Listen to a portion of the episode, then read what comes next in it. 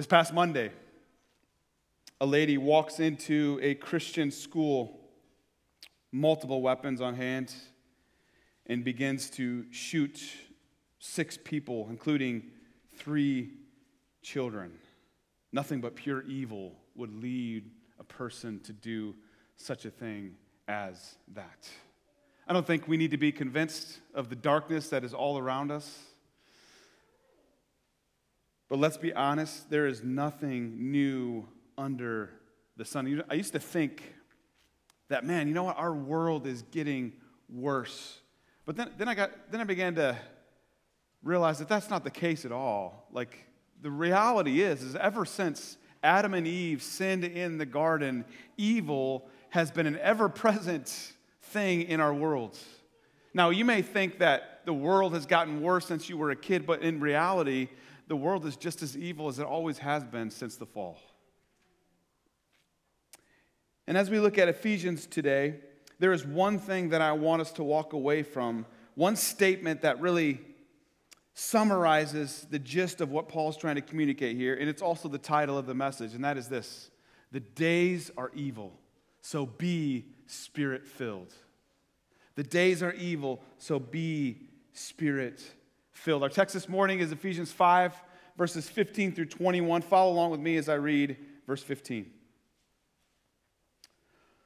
Look carefully then how you walk, not as unwise, but as wise, making the best use of the time because the days are evil. Therefore, do not be foolish, but understand what the will of the Lord is.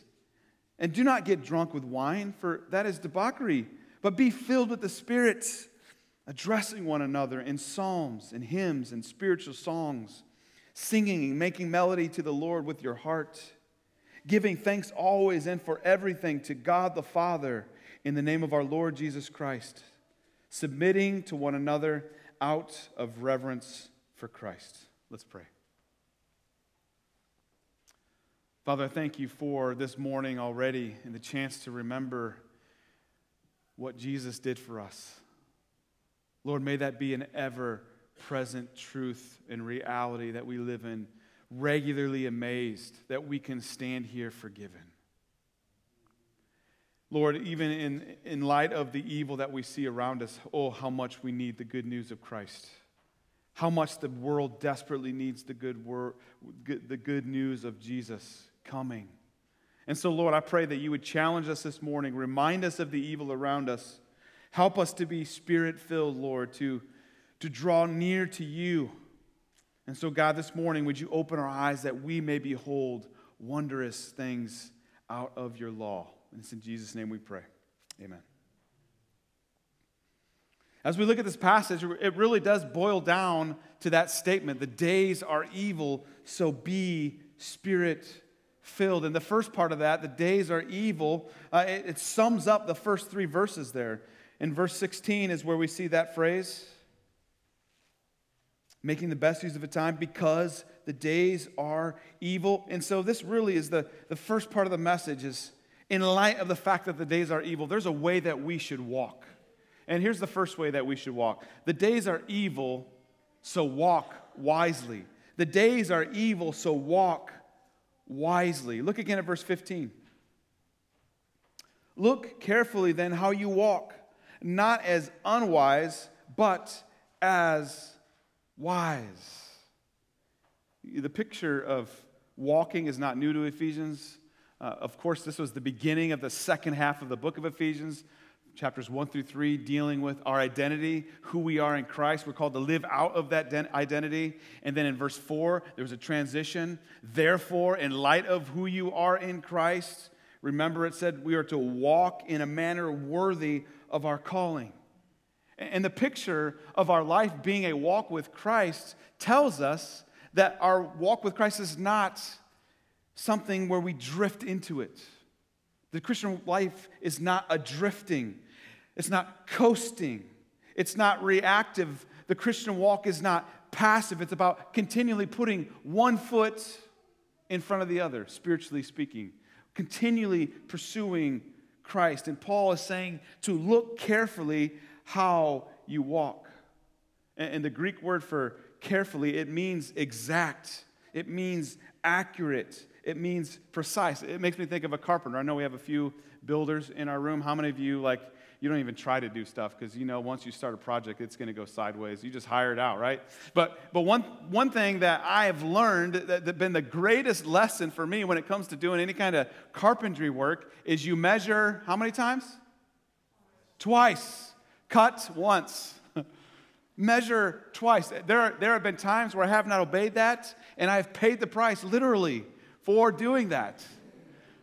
And there have been times where I measure once and then I measure twice and they don't match, and I realize that you know something had made the ruler stick or whatnot, and it was able to get the right thing. And, and that's the picture of how we should look at our lives of Christ. We should look carefully at how we walk, measure it, make sure we are accurately pursuing Jesus, that it reflects the Savior whom we say we love. Paul is calling us to look at our lives in that kind of way, make wise decisions. You know, I, think sometimes we look at our walk with Jesus and we, we base it on whether or not it's good or bad. And so if we make a good decision, that's great. If it's a bad decision, then we need to change. And, and Paul's not saying that though. He's not saying it's like right or wrong. He's saying be wise. Isn't it true that sometimes good things aren't the wisest things? C- consider this. Uh, it's 10 o'clock on a Sunday night. Tomorrow morning, uh, you have this super important job uh, where you, you are casting the vision for another company to buy into what you are selling as a company. And this could, this could be drastically, could drastically transform the business that you are part of.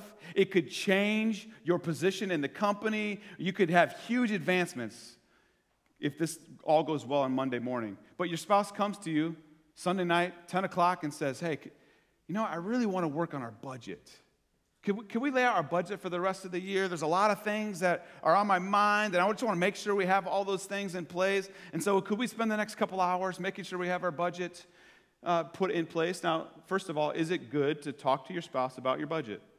That's a good thing. But is it wise on a Sunday night at 10 p.m. when you have this incredibly important meeting on Monday morning? That's not wise. And so Paul is saying, be wise. Make not only a good decision, make the best decision. The days are evil. Many things are vying for our attention.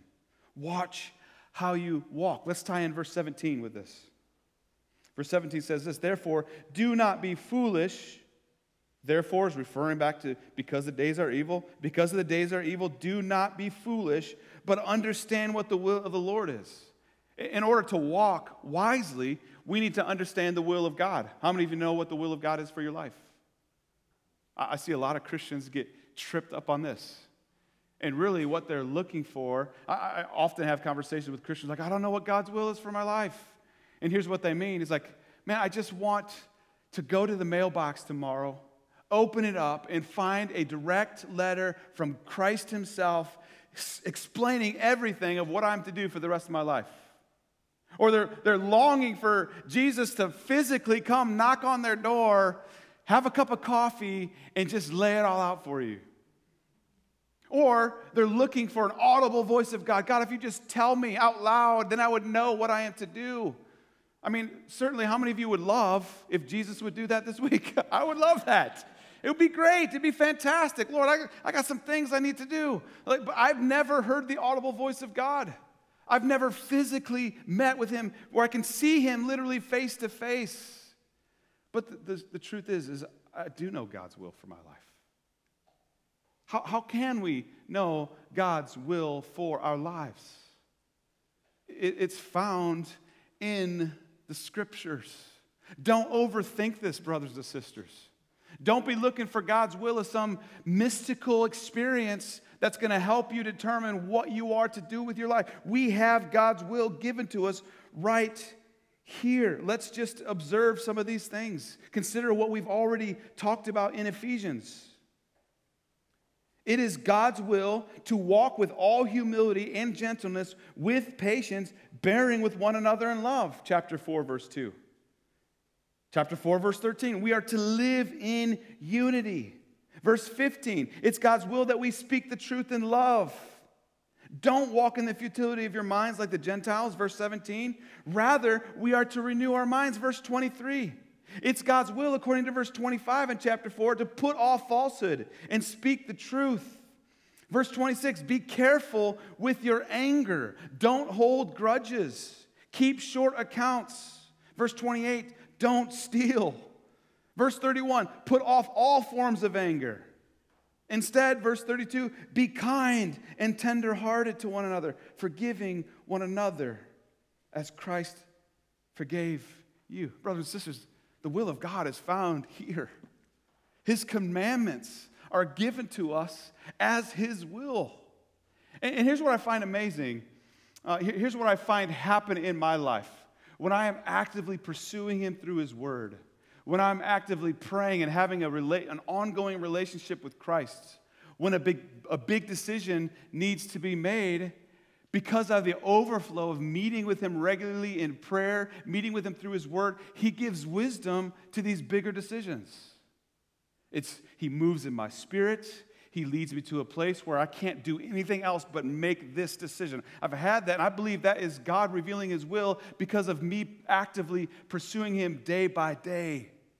Don't overthink of what God's will is. Walk wisely by walking according to His word. He's given us His will through His word. The days are evil. Be wise. Walk in his word. Look at verse 16. Making the best use of the time. The days are evil, so use your time well.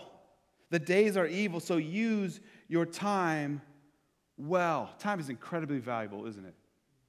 It's the one thing that once you lose it, you never get it back.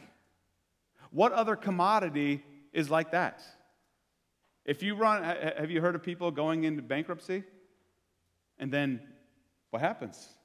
They are able to find a way to get more money. Run out of food, you're able to go to the store and buy food. Even remote countries have the opportunity when, when people fly in and they build these wells and they can dig deep and get water. Like, but time, once it's gone, you can never get it back. At 12 a.m. at midnight. April 2nd, 2023, you will never see it again. It'll be over. The days are evil.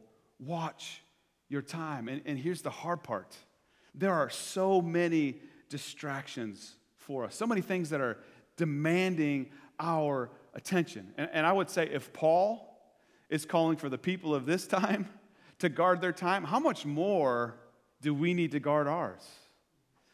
How many of you remember having a phone and the only way you could get on the phone was having it attached to the wall? Remember that? Remember that annoying spiral cord that would just get all twisted up? And remember trying to have a private conversation? Like for us, we had to pull that thing 20 feet across the kitchen, and we would open the door to the basement and close it, and I would sit there at the top of the stairs to have a private conversation. And then you had to worry, and you were listening for a click on the other side because you had annoying siblings who would try to pick up and, and, and interfere with the conversation and listen in. Like, those were different times. And, and how many of you remember that if somebody was trying to call you, but you were on the line, you would never find out? Because there used to be a time where you didn't have voicemails. How many of you wish that was the case today? but now, consider what we have in our pockets. I mean, if they would have dropped these things 20 years ago, 30 years ago, we'd be like, no way, you're crazy. But now we have this computer, really, in our pockets. Things that we needed multiple different forms of technology to use is all now in the palm of our hands. Remember when you had to like actually have a real camera to take pictures? And then, not only that, like how many of you probably still have film in your house that you have not developed yet from years ago? Some of you younger folks, I'm like, developing film? What are you talking about? and we can, we can find out, we've never had more access to more information than we do today. We can find out anything and anywhere. Never have we been so connected to everyone else, and yet, what a great distraction it is. Do you, realize, do you, do you know how many times that we touch, swipe, or tap our phones a day, the average person? 2,600 times a day, which amounts to over two and a half hours. And that's just the average. We, we are incredibly distracted. We can watch movies and TV shows from our phone, we can watch sporting events. We have to be careful that we guard our time. We have to walk wisely by making sure we protect ourselves from being overwhelmed by our phones, let, let, let alone everything else that calls and vies for our attention. The days are evil and our time is of the essence, and, and we only have 24 hours a day. And so let me ask you how are you using your time? Are you living life to the fullest? Are you able to lay your head down on your pillow at night and thank God for the time that you spent that day pursuing the things that would honor Him? The days are evil, so use your time well. Look at verse 18. And do not get drunk with wine, for that is debauchery, but be filled with the Spirit. Brothers and sisters, the days are evil, so live soberly. The days are evil, so live soberly. I mean, this is an honest, this is an obvious thing for us as believers, right? We know that getting drunk is wrong. The Greek word for debauchery means recklessness, wildness, losing control. This was a problem back in Paul's time, and certainly it is still a problem in our day. And I'll say this clearly, God's word does not condemn the consumption of alcohol. Nowhere does it say, Thou shalt not drink alcohol ever. So we must be careful not to make man made laws that Scripture does not also say. There is freedom to drink. I will say this, though Nikki and I, we choose not to drink. Here's one main reason why alcohol has destroyed many, many lives. Statistics would show that over 100,000 people a year die from some alcohol related incident. And actually, it's many places much higher than that, around 140,000 plus people a year. And I just don't want to contribute that in any way. So I, we choose not to drink. And I would just say if you choose to drink, live soberly. Be careful of your consumption of alcohol. And I would say this if you struggle with it, if you have found yourself drunk, have you repented? And if you continually struggle with it, then why do you continue to let it be a part of your life? Live soberly. Don't allow your heart to come under the control of anything else but God. The days are evil. And the main point Paul is saying here is don't let alcohol control you. Don't be drunk on wine, for that is debauchery, but be filled with the Holy Spirit, it says here. And, and there's a transition. So it goes from the days are evil to live spirit filled lives. And so we must ask ourselves how, how, how do we how do we live spirit filled lives? And, and Paul tells us here. And then this is another thing that we get confused on. And, and we're thinking, we're looking for some extra zapping, per se. Like God to zap us in the spirit somehow. And what Paul's saying is like, don't look for the zap. And, and he lays out three ways that we can be spirit filled. Look at verse 19 addressing one another in psalms. So, so notice the transition here. But be filled with the Spirit is in verse 18. Addressing, in other words, you could say by addressing one another in psalms and hymns and spiritual songs, singing and making melody to the Lord with your heart. This may be a surprise to some of you to, to know how to live spirit filled lives, but this is what Paul's saying. Be spirit filled by encouraging one another in song. Be spirit filled by encouraging one another in song.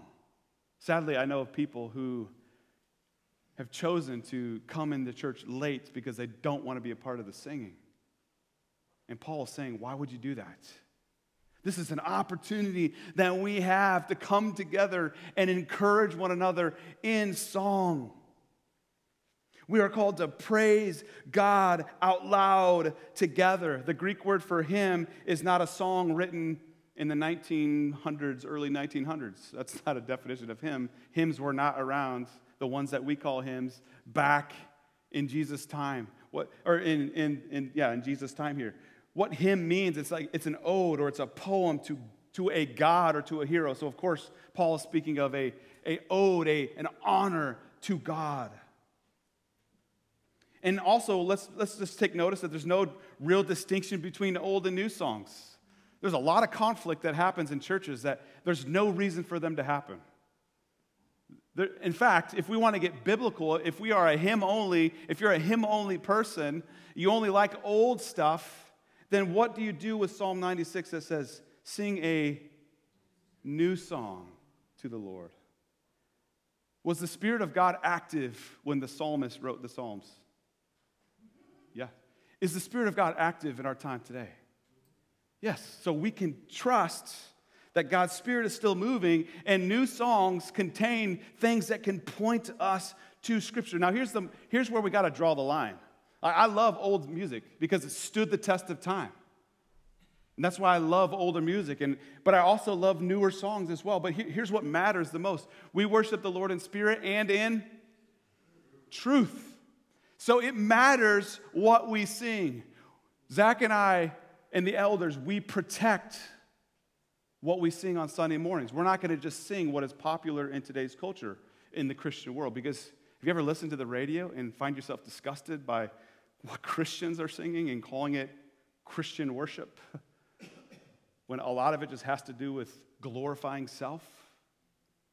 And so we worship the Lord in spirit and in truth. It matters what we sing. But I think what we got to pull away from this too is that music is a gift from God. Music is not something that the church has taken from the world and has sanctified it. God, God created music all throughout the Old Testament. You, like, I think some people would be offended by seeing some of the worship in the Old Testament. But God calls us to sing together. I love the beauty of multiple instruments because it's multiple people using the talent that God has given them. We look at even scripture and there's spiritual gift of like, like embroidery. If you look at the way they built the temple, they spirit-filled people who are able to use, use needles like nobody's business. And have you ever just like tried to play an instrument? Like I'm okay at the guitar. I can stream, I can strum some, I can't even say it right. See, you don't stream on a guitar. That tells you where I'm at, right? Uh, I can strum chords, but I can't like I can't put it together like other people can. And, and I'm just like I just thank God for the gifting that He's given people to be able to play instruments.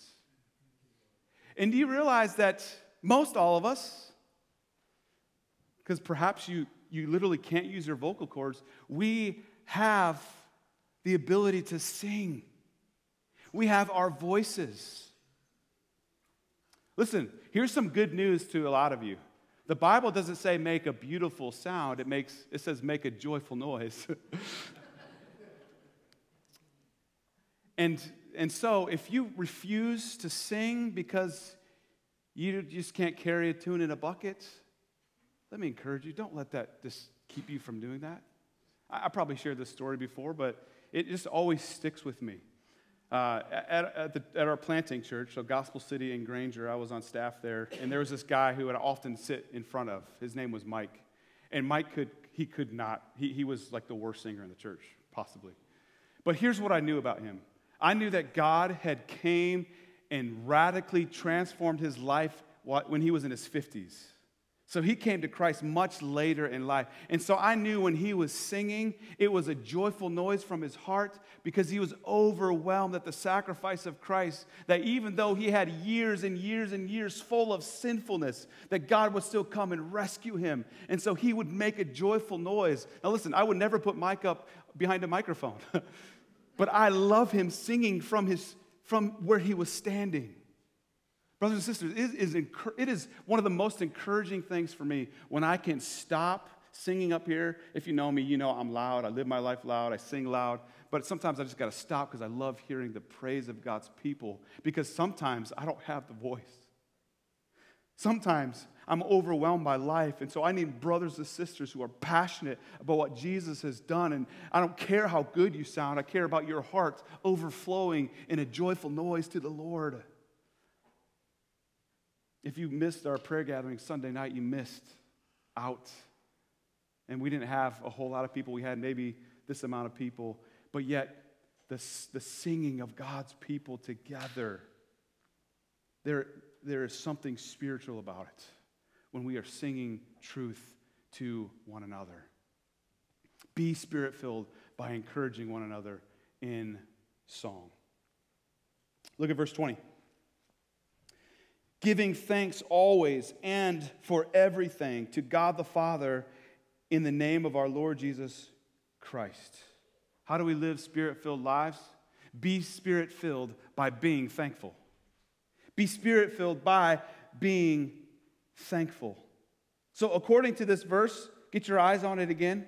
Got a couple questions for you, and I want you to respond out loud.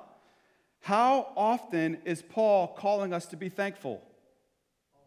Always, at all times. And what are we to be thankful for? Everything.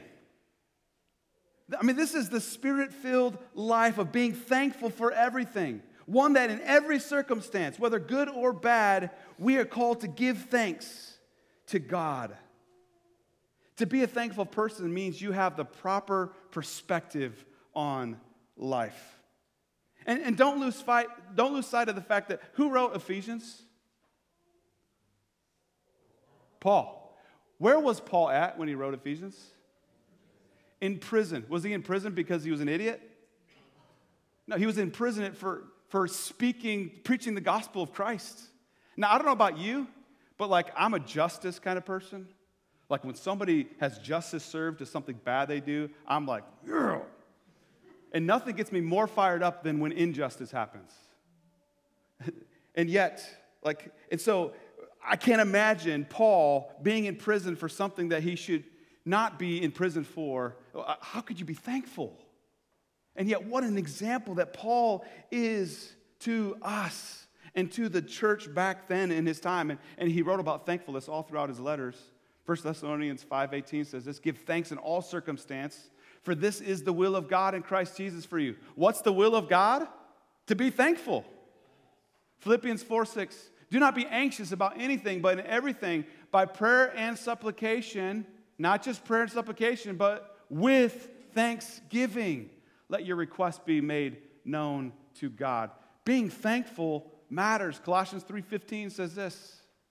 And let the peace of Christ rule in your hearts, to which indeed you were called in one body, and be thankful. You, you want to be spirit filled, be thankful. Now, we, we have to ask ourselves what, what does it mean to be biblically thankful? What, what does that look like? First of all, let's just put you at ease. Thankfulness is not about putting on a smile when something hard happens and acting like nothing happened. I've met people like that, and I just gotta be honest, it's weird.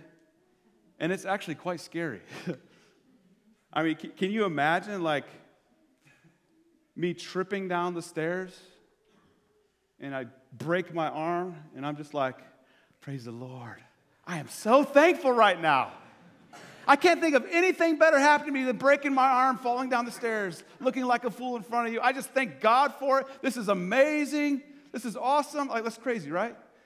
Man, I lost my job. How are you doing? Oh, I'm just so thankful. I don't know how I'm going to pay for stuff, but this is great. This is amazing. That, that's, not, that's not thankfulness. that's called not being in touch with reality. Thankfulness is not putting on a smile and acting like everything is great. 12 years ago, you guys know this, most of you, if you've been around a while, my brother passed away suddenly. And there's no other word to describe it than devastating. But here's what I've learned of hope in Christ you can be devastated, and yet you can still be thankful. You can be crushed, perplexed, but not completely undone.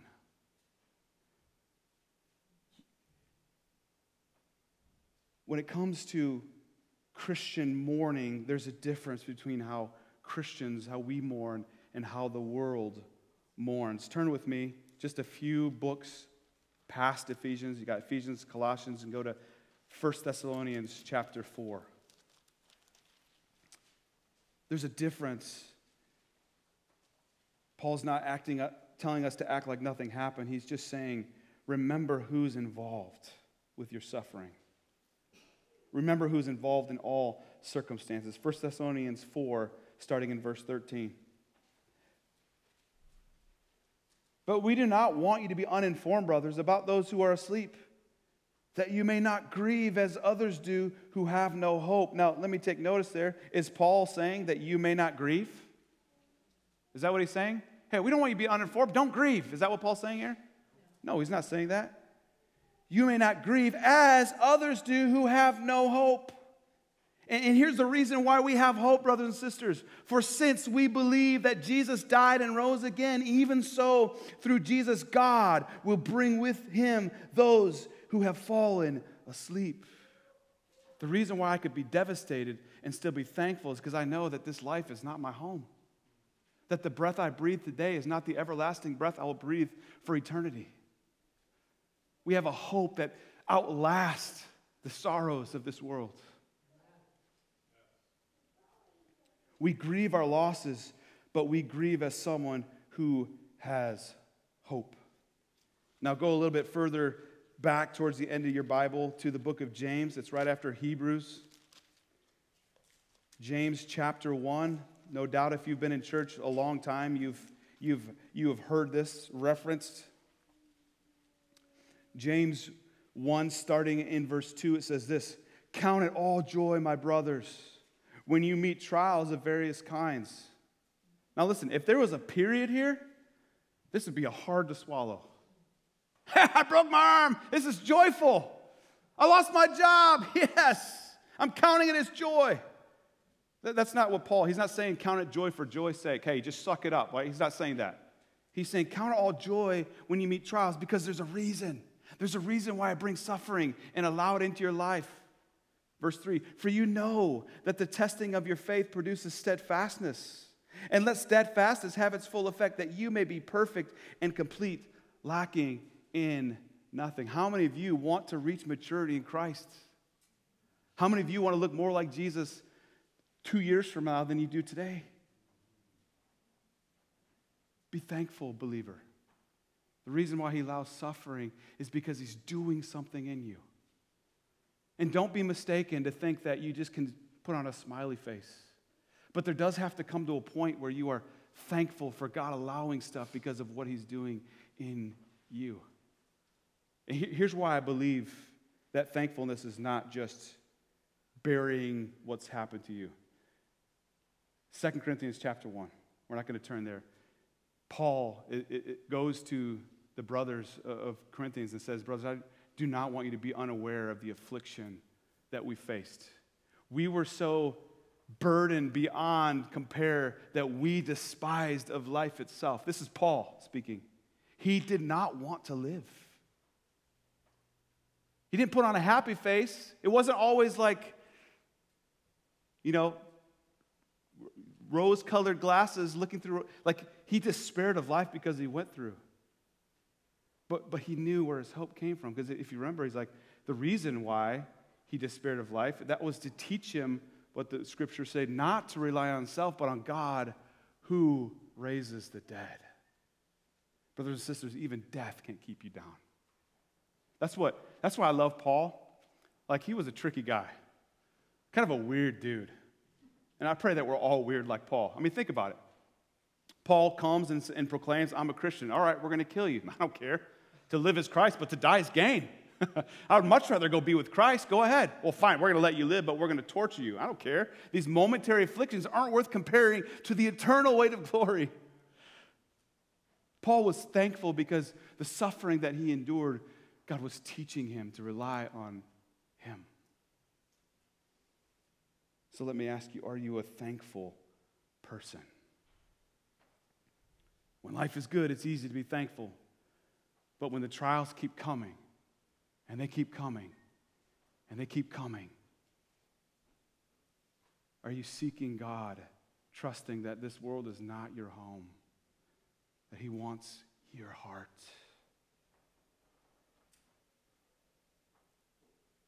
Be thankful. Or are you someone that anytime something bad comes, you got to go onto social media and let the world know how bad somebody is? You have bad service at a restaurant. You got to let somebody know how awful it was and how dare somebody treat you that way. Brothers and sisters, we need to learn to be thankful. We want to be spirit filled, then be thankful. Let's finish with verse 21. Got to find my way back here. Ephesians 5 21. Submitting to one another out of reverence for Christ. You want to be spirit filled? Be spirit filled by submitting to one another. If you go back to verse 19, we see that the spirit filled life happens in community. Verse 19 talks about addressing one another in psalms, hymns, and spiritual songs. In verse 21, submitting to one another out of reverence for Christ. Certainly, submitting to one another is a picture of God's love for us. Submitting means you're committing to, you're belonging to. It's Philippians 2 of considering others better than yourself. And what was unique about the church back then, which is different than today's world, is that the church back then, they couldn't just like pick up their bags and their Bibles and go to the church down the streets. Like they didn't have that option. They couldn't just like, I'm going to Colossae. No, no, there was this distance that that couldn't happen. They had to commit to one another. And to be have church discipline brought upon you and kicked out of the church meant far more than it does today. Oh, fine. You don't, you don't, you're going to do that to me? I'm going to go to such and such a church. And sadly, I just, I don't always see this commitment to one another in the church in America. Now, don't get me wrong. There there are times where we do everything that we can to try to make something work. And sometimes leadership is not following the ways of the Lord. And so that leads us to leave a church. So don't get me wrong here saying that you should never leave, but, but we should have this desire to want to commit to other believers. I mean, here's the truth we are a mess, are we not? Look to somebody next to you and say, I'm a mess right now. Go ahead. And then respond by saying, Yes, you are. Just kidding, don't do that. we are all a mess. We fall short of God's glory even after salvation.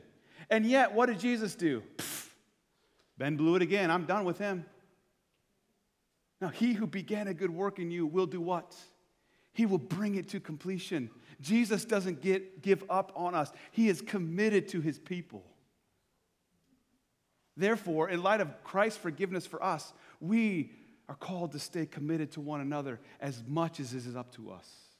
We can't control what other people do. But when trials come, when troubles come, when, when anger comes, when we're offended by something, instead of just leaving, lean into that. I mean, I think of, I think of Peter. Peter was kind of like this, I don't know if you call him arrogant, very strong, though, like a strong personality. I mean, he's the one standing up, like, Jesus, I will never betray you. He's the one who brought his sword out when they came to arrest Jesus and cut the servant's ear off. Remember that guy? And then all of a sudden, he's in the guard, he's, he's at the, the temple where they're starting to, trying to, you know, Jesus is on trial and somebody notices him, like, hey, you you you belong with him. And where was Peter? Yeah, that's right, I do. No, no, he, he cowards and he, he denies it. Not only does he deny it once, not only does he deny Jesus twice, but he denies him three times. He had the chance to proclaim Christ no matter the consequences, and he chickened out. Did God discard him then? When Jesus came back to life, did he go to Peter and say, Peter, come on, man. Dude, you had your chance. Three strikes and you're out. No, instead, when he was down by the water, what did Jesus ask Peter three times?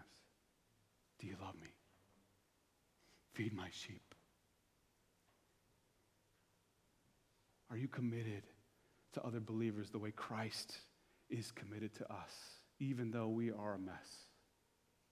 Submit to one another, be committed to one another.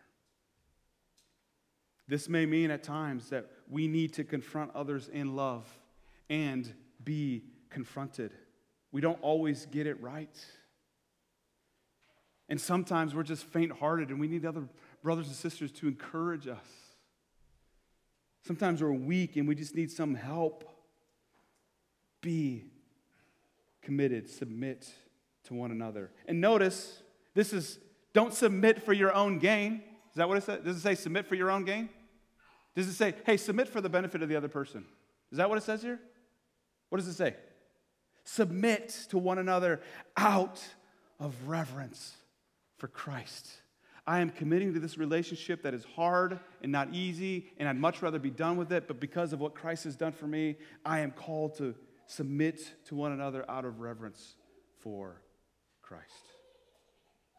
Church, let me remind you the days are evil. Walk wisely, guard your time, live soberly and be filled with the Spirit. Live spirit filled lives. Live spirit filled lives by encouraging one another in song. Don't be shy. If somebody's judging you for the sound of your voice, shame on them. That's their problem. They're probably deaf anyway, right? Just kidding.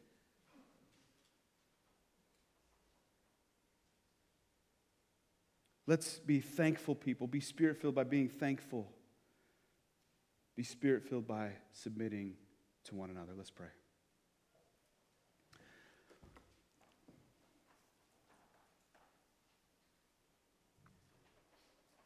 Father, the days are evil, and if we are honest here, there are times where we give in to the negative things of this world, Lord, that our hearts are still sinful from time to time. Lord, I thank you that our identity is now in Christ, but yet, Lord, we still struggle with sin.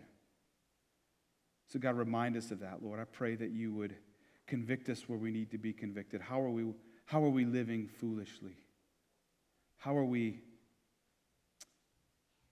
treating one another, Lord? How, Father, are we making the best use of the days that you've given us? Lord, I pray that you would make us hungry for your word. Lord, we want to know your will. We, it's found in your word. You've, you lead us and direct us. You've given us this great gift, Lord. Help us to be students of your word. God, would you make us a thankful people? Lord, we of all people, professing believers, have more reason to be thankful than any other person in this world. We, we deserve to be hanging on a cross right now with a ripped open back, nails driven through our hands and feet. But yet, Lord, you took that for us. God, make us forever thankful so that when we experience injustice in this world, God, help us to respond in a way that honors you. Lord, when we experience trials and suffering, Lord, remind us to be thankful in our mourning, Lord, knowing that you are using these things to conform us into the image of your Son. Lord, I thank you for your incredible patience towards us. It's in Jesus' name we pray. Amen. Let me leave you with a few action steps that you can put into practice this week. Uh, memorize Ephesians 5 15 and 16 says this again Look carefully then how you walk, not as unwise, but as wise, making the best use of the time, because the days are evil. And then this has not much to do with the message per se, but just preparing our hearts for Good Friday. I encourage you to spend some time just gleaning on Isaiah 53, thinking about the suffering Savior who went through just a brutal death for our sake. And then a question for you to ponder How well are you using your time?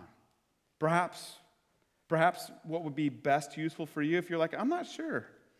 I'd encourage you, like, spend a couple days where every hour you are just writing some notes down. All right, during 8 to 9 o'clock, this is what I did. And just kind of see where, where are you spending your time? What are you using your time towards? And then lastly, be the spirit filled light. I, I, when, when we are committed to one another through thick and thin, that gives the world a message. When we are thankful, that is contrary to the world. The world doesn't thrive on thankfulness, does it? Do you see the news just full of thankfulness? hey, we're so grateful for so and so, and no. Like our light shines bright to a desperate world when we are thankful people who are committed to one another, even when life is hard. Church, let me remind you you are the light of the world. A city on a hill cannot be hidden, so let your light shine so that others may see your good work and give glory to your Father who is in heaven. Have a great week.